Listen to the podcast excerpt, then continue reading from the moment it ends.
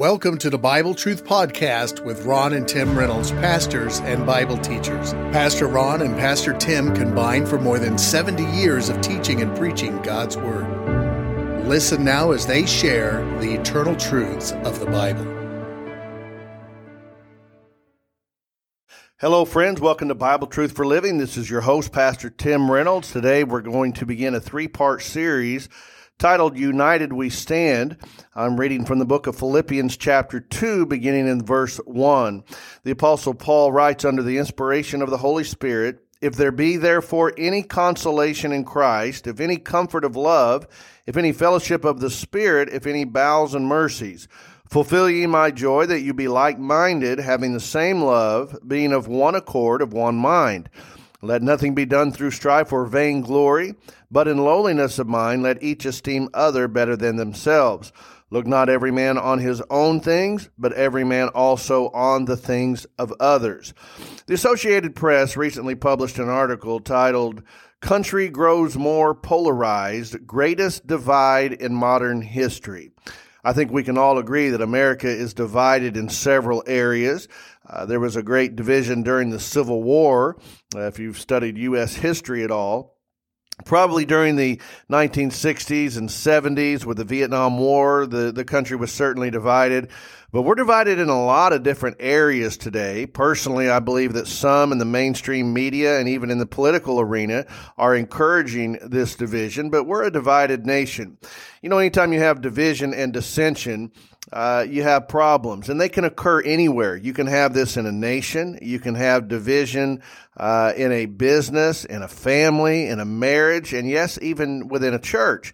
You know, Satan wants to divide any church in order to get it off its mission of reaching people for Jesus. And boy, he'll use everything to do that. He'll attack the authority of God's word. He'll uh, uh, use the area of finances to create division. Sometimes it's personality conflict. Sometimes it's preferences. Even something as simple as the color of the carpet can create division uh, in the church. Now, 6th century BC Greek storyteller Aesop, you've heard of Aesop's fables, he is credited with coining the phrase, united we stand, divided we fall. Aesop apparently understood that unity is the key to both power and productivity. You see this in the sports arena. I like following sports. And, uh, you know, a team that is unified, they call it having team chemistry. Everybody's getting along. They work well together. They'll have a successful season. But all it takes is one malcontent, a little bit of division in the locker room, can have even a lot of talent. But if the players are not unified, uh, they will not be very successful. So in the text that we're looking at in Philippians chapter 2, the apostle Paul is encouraging this church in Philippi that he had founded to maintain their unity, to have chemistry within the local church. Uh, I think these things we're going to look at over the next uh, three uh, series, three lessons, uh, will be things that can be applied not only in church, and that's the primary application, but I think even within the home, within the workplace, these things can uh, be applied. Now, before I get into the message, I do want to point out in verse 1 of chapter 2, Paul says, If there be therefore any consolation in Christ. What is the therefore, therefore? Well, the word therefore is a conjunction, it joins together. Uh, you could say uh, it's hot, therefore I turned on the air conditioning. All right, so it's a, a conjunction.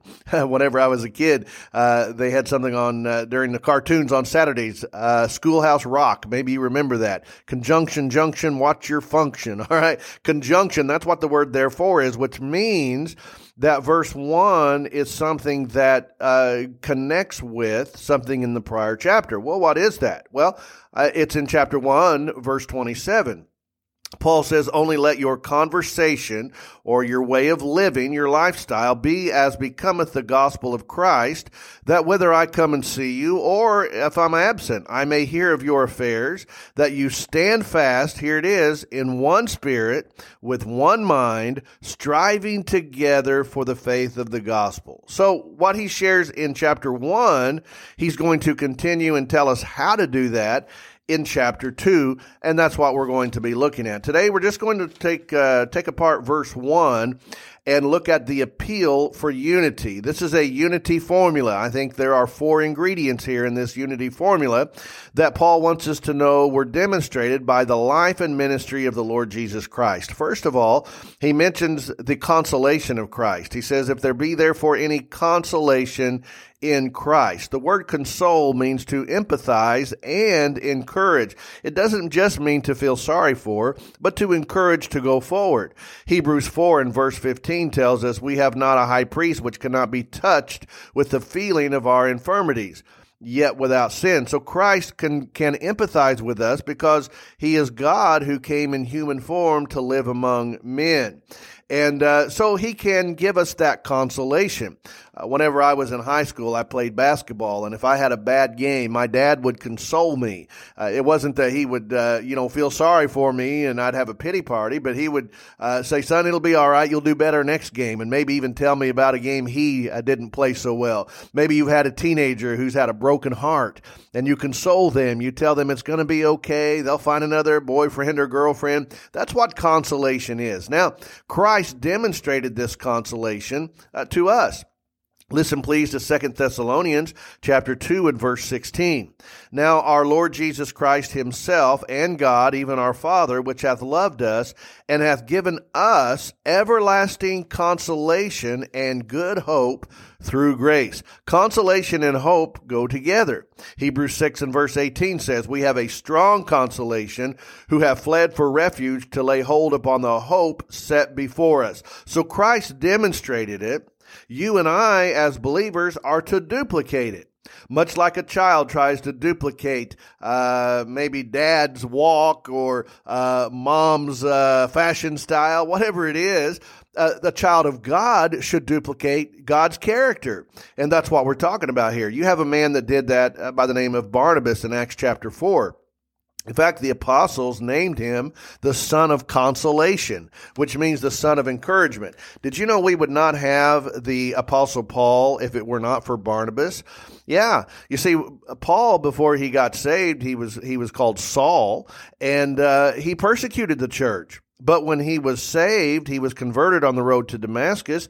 He began to uh, desire to preach the gospel. Well, uh, the uh, other apostles were a little bit wary of him because he was a known murderer and persecutor of Christians. And it was Barnabas that stepped in and encouraged Paul and the other apostles and said, Hey, he's, he's all right. He's on our side.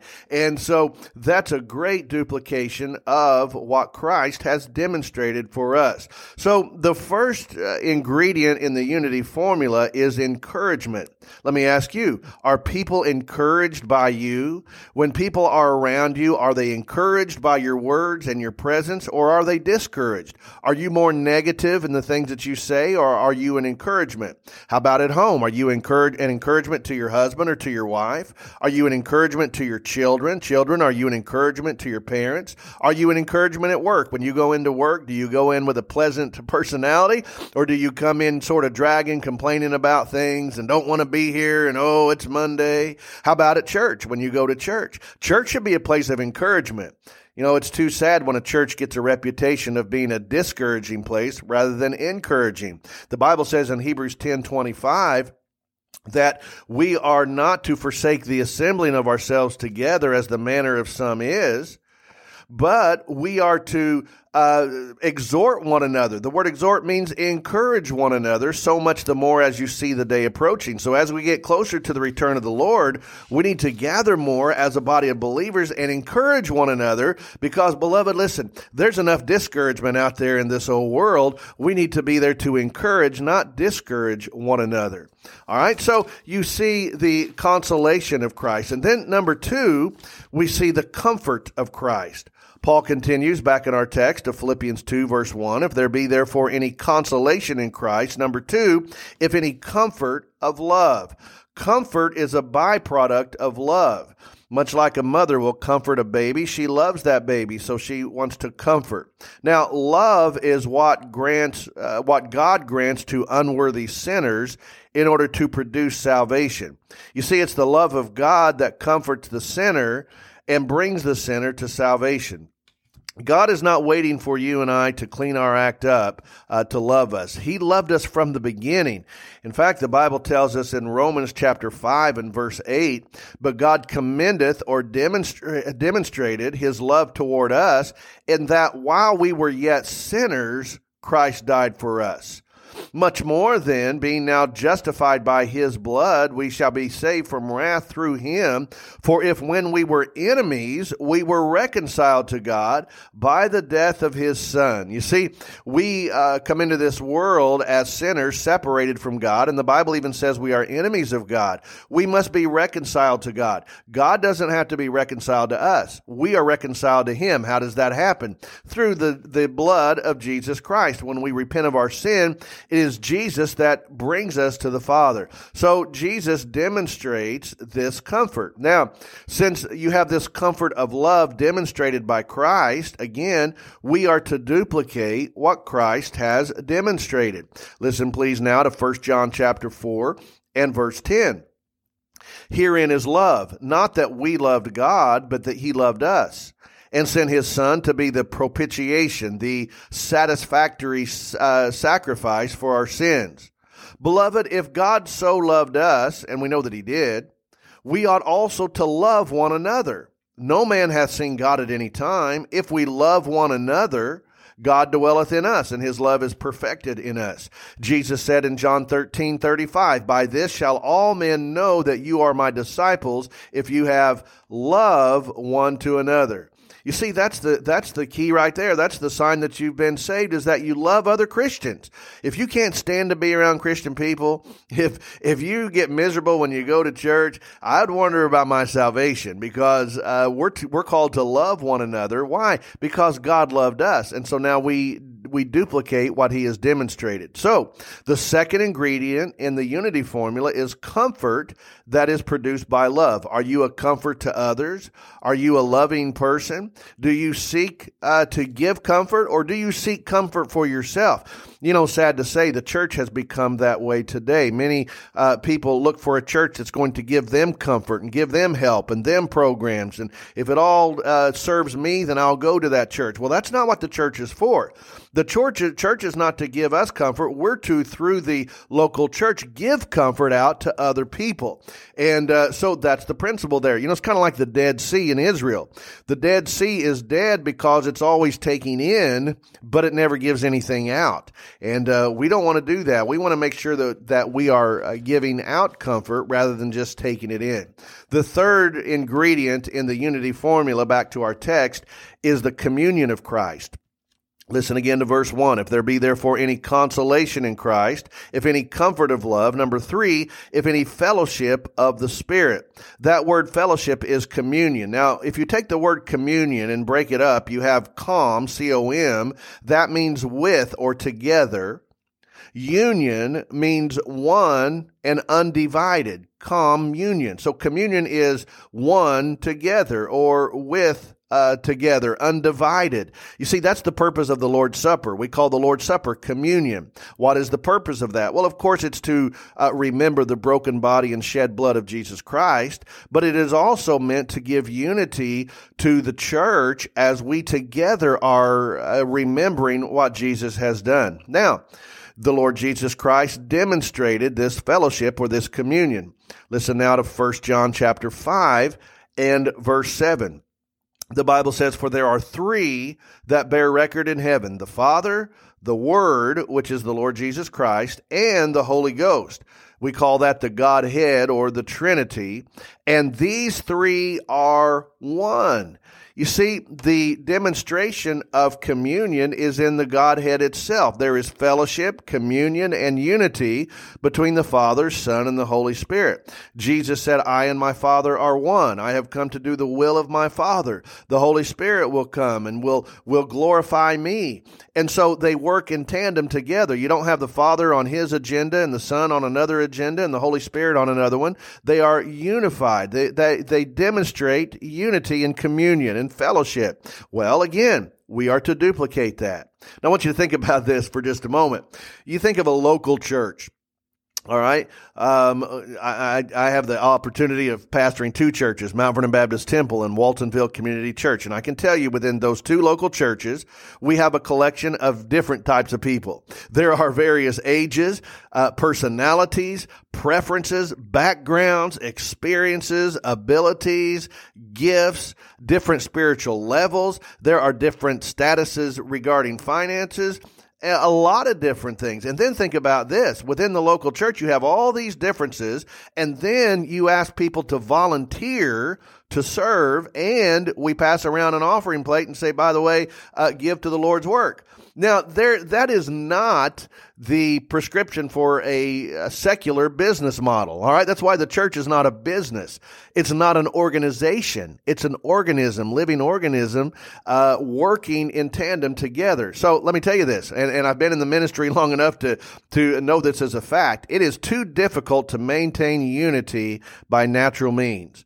A pastor can't do that himself. The deacons cannot do that. How does it happen? Well, only spirit filled Christians can dwell in unity.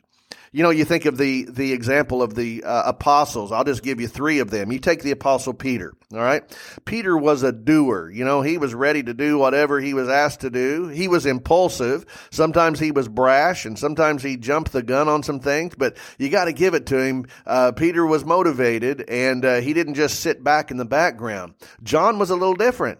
John was a little uh, more low key, um, sort of a sensitive nature.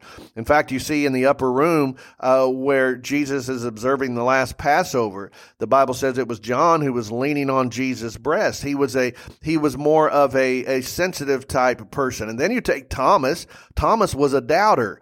Uh, you could say Thomas was from Missouri. He was show me, you know what? Show me the the nail prints in his hands and in his feet. Uh, he he wasn't certain when the resurrected Christ. They said he's come. I want to see him for myself. And so you have all these different personalities, and there were others, but they were all used of God. Aren't you glad God uses different types of personalities? He, he doesn't have put us all in one box. We have different gifts and preferences and personalities, but the way it works is you have to be spirit filled. Now, let me explain this to you. When we talk about being spirit filled, I think first of all, we need to understand that the initial um, uh, well, how do I put this? The, the initial connection we have with the Holy Spirit is the indwelling of the Holy Spirit that takes place at salvation. All right. Let me read this to you. 1 Corinthians chapter 12 and verse 13. The Bible says, For by one Spirit, referring to the Holy Spirit, are we all baptized into one body. Now, baptism there is not referring to water baptism, all right? Water baptism doesn't save us. It's our outward testimony that we have trusted in the death, burial, and resurrection of Jesus Christ. It's the first act of obedience for every believer. But I'm talking here about a spiritual baptism. Uh, you said maybe you never heard it put that way. Well, that's what happens when you get saved. Your spirit is made alive by the Holy Spirit, and you are baptized into the body of Christ. The Bible goes on and says, whether we are Jews or Gentiles, bond or free. Uh, in another letter, Paul says, male or female, doesn't make any difference. We have all been made to drink into one spirit. So when you get saved, and when I was saved as a young person, the Holy Spirit of God uh, indwelt. All right. And that is a, a permanent indwelling of the Holy Spirit. All right. The Bible says we are sealed by the Holy Spirit until the day of redemption. But then the, the second connection we have with the Holy Spirit is what we call the filling of the Holy Spirit. Now, the indwelling is a one-time act. All right. We're indwelt by the Holy Spirit at salvation. The filling of the Holy Spirit is a daily performance that requires something out of us. Listen to Ephesians chapter 5, verses 18 through 20. And be not drunk with wine, wherein is excess, but be filled with the Spirit so he, he's given us here some information telling us this is something we are required to do. Don't be drunk with wine, but be filled with the Spirit. You have a choice here. Speaking to yourselves, here's how you do that in psalms and hymns and spiritual songs, singing, making melody in your heart to the Lord, giving thanks always for all things unto God and the Father in the name of our Lord Jesus Christ. You have several things here. You have speaking to yourselves, which means that it's hard to be spirit filled and not be around other Christians. You know, I've heard people say, well, I can, I can get my church out on the boat. Well, you know, you can be with God then, but you can't be with God's people.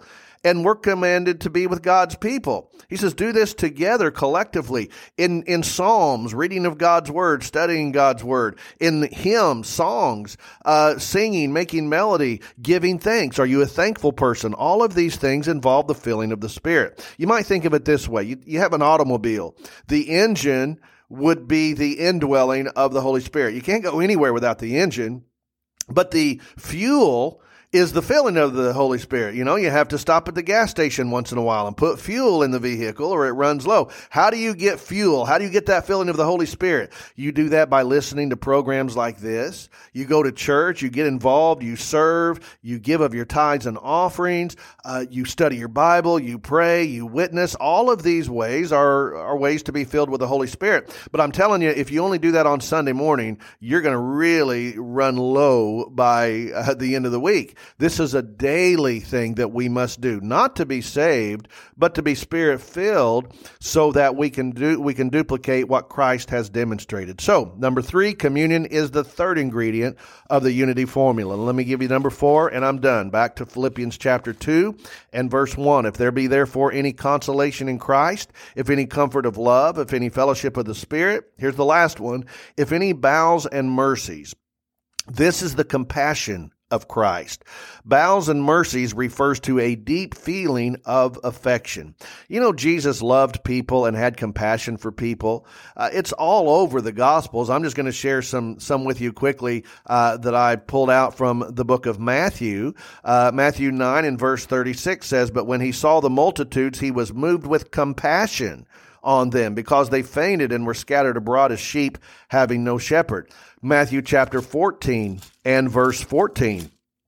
Give me just a second to get to it. Here it is. Jesus went forth and saw a great multitude and was moved with compassion toward them. Chapter 15, verse 32 says, Then Jesus called his disciples unto him and said, I have compassion on the multitude. Chapter 20 and verse 34 Jesus makes this statement. He says, or, or, the, the Bible rather tells us, so Jesus had compassion on them and touched their eyes, and immediately their eyes received sight and they followed him. So you see this demonstrated throughout the Gospels, the compassion of Jesus Christ toward people. Now again, we are to duplicate what Christ has demonstrated.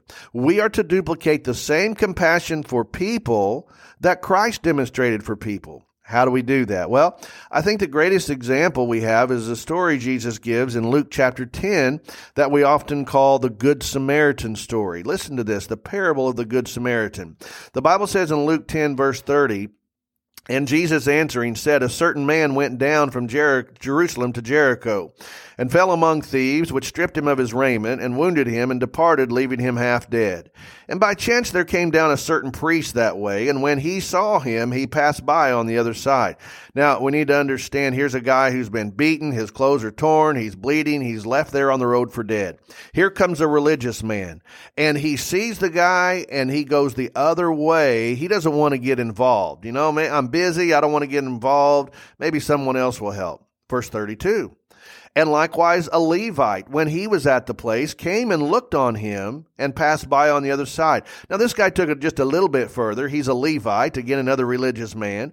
He comes over and he sort of looks over the guy. And well, I'm sure he thought, well, I feel sorry for him. He must have had a rough way to go, uh, but I don't have time to help him. Maybe somebody else will do that. Well, you know, two guys here, religious guys, haven't helped. Verse 33, but a certain Samaritan. Now, Jesus uses the Samaritan on purpose because many of the Jews did not like the Samaritans. I don't have time to get into the history of that, but they were considered a half Jew, half Gentile person, and the Jews would go the other way. They would cross the road on the other side. They would do whatever to avoid connection with a Samaritan. But listen to what the Samaritan did. As he journeyed, he came where he was. So he met the man in his condition uh, you know, too many times we try to change people and then think uh, that's when God can help them. No, we have to meet people where they are, just as I am, as the hymn goes. He came where he was, and when he saw him, he had compassion on him. There it is. There, there's the duplication. And he went to him and bound up his wounds, pouring in oil and wine, and set him on his own beast, and brought him to an inn and took care of him. So, I mean, this guy really goes the extra mile The next day, on the morrow, when he departed, he took out two pence and gave them to the host and said, Take care of him, and whatever you spend more, when I come back, I will repay thee. I mean, this guy is going above and beyond. Jesus says, Which now of these three thinkest thou was neighbor to him that fell among the thieves? Was it the priest? Was it the Levite? Was it the Samaritan? In verse 37, and he said, He that showed mercy or compassion on him.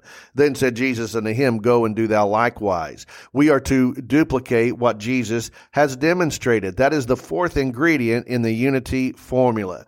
Each one of these qualities, consolation and comfort and communion and compassion, was demonstrated by Jesus and are to be duplicated by Christians.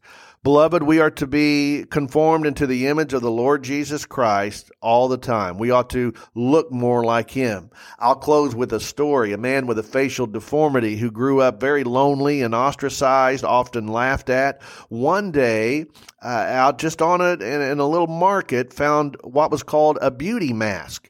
And he put on that beautiful mask and it fit and it made him go from an ugly, facial deformed guy to a very handsome man. And boy, whenever he put that mask on, all of a sudden he made a lot of friends. He eventually fell in love, and uh, boy, everything was going real good. But an evil woman from his past determined to embarrass him and reveal his true identity, the man behind the mask. Well, in front of all of his friends and his now fiance, the man was forced to take the mask off. But when he removed the mask, what interest, what was interesting was that it revealed a handsome face behind the mask. What happened? his face had conformed to the mask. And now, so now the once man that nobody wanted to be around and that laughed out was just as handsome because he wore that mask. Now, what's the what's the point of that story? Well, that's the same thing that applies to you and I. You know, before we met Christ, we had an ugly past. We things were not attractive about us. We were going our own way.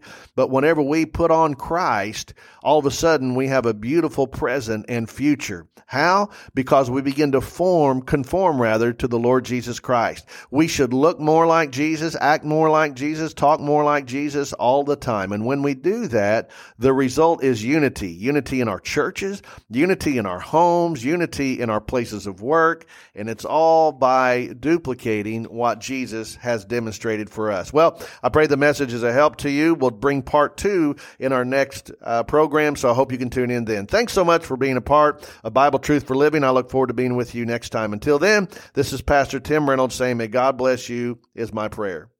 You've been listening to the Bible Truth Podcast with your host pastors, Tim and Ron Reynolds. They can be contacted on the Mount Vernon Baptist Temple Facebook page, or you may send Pastor Tim an email to timrey1 at hotmail.com. Or if you prefer, mail correspondence to Bible Truth Podcast, 817 Woodland Drive, Mount Vernon, Illinois, 62864. Again, that's Bible Truth Podcast, 817 Woodland Drive, Mount Vernon, Illinois 62864. Thank you for listening.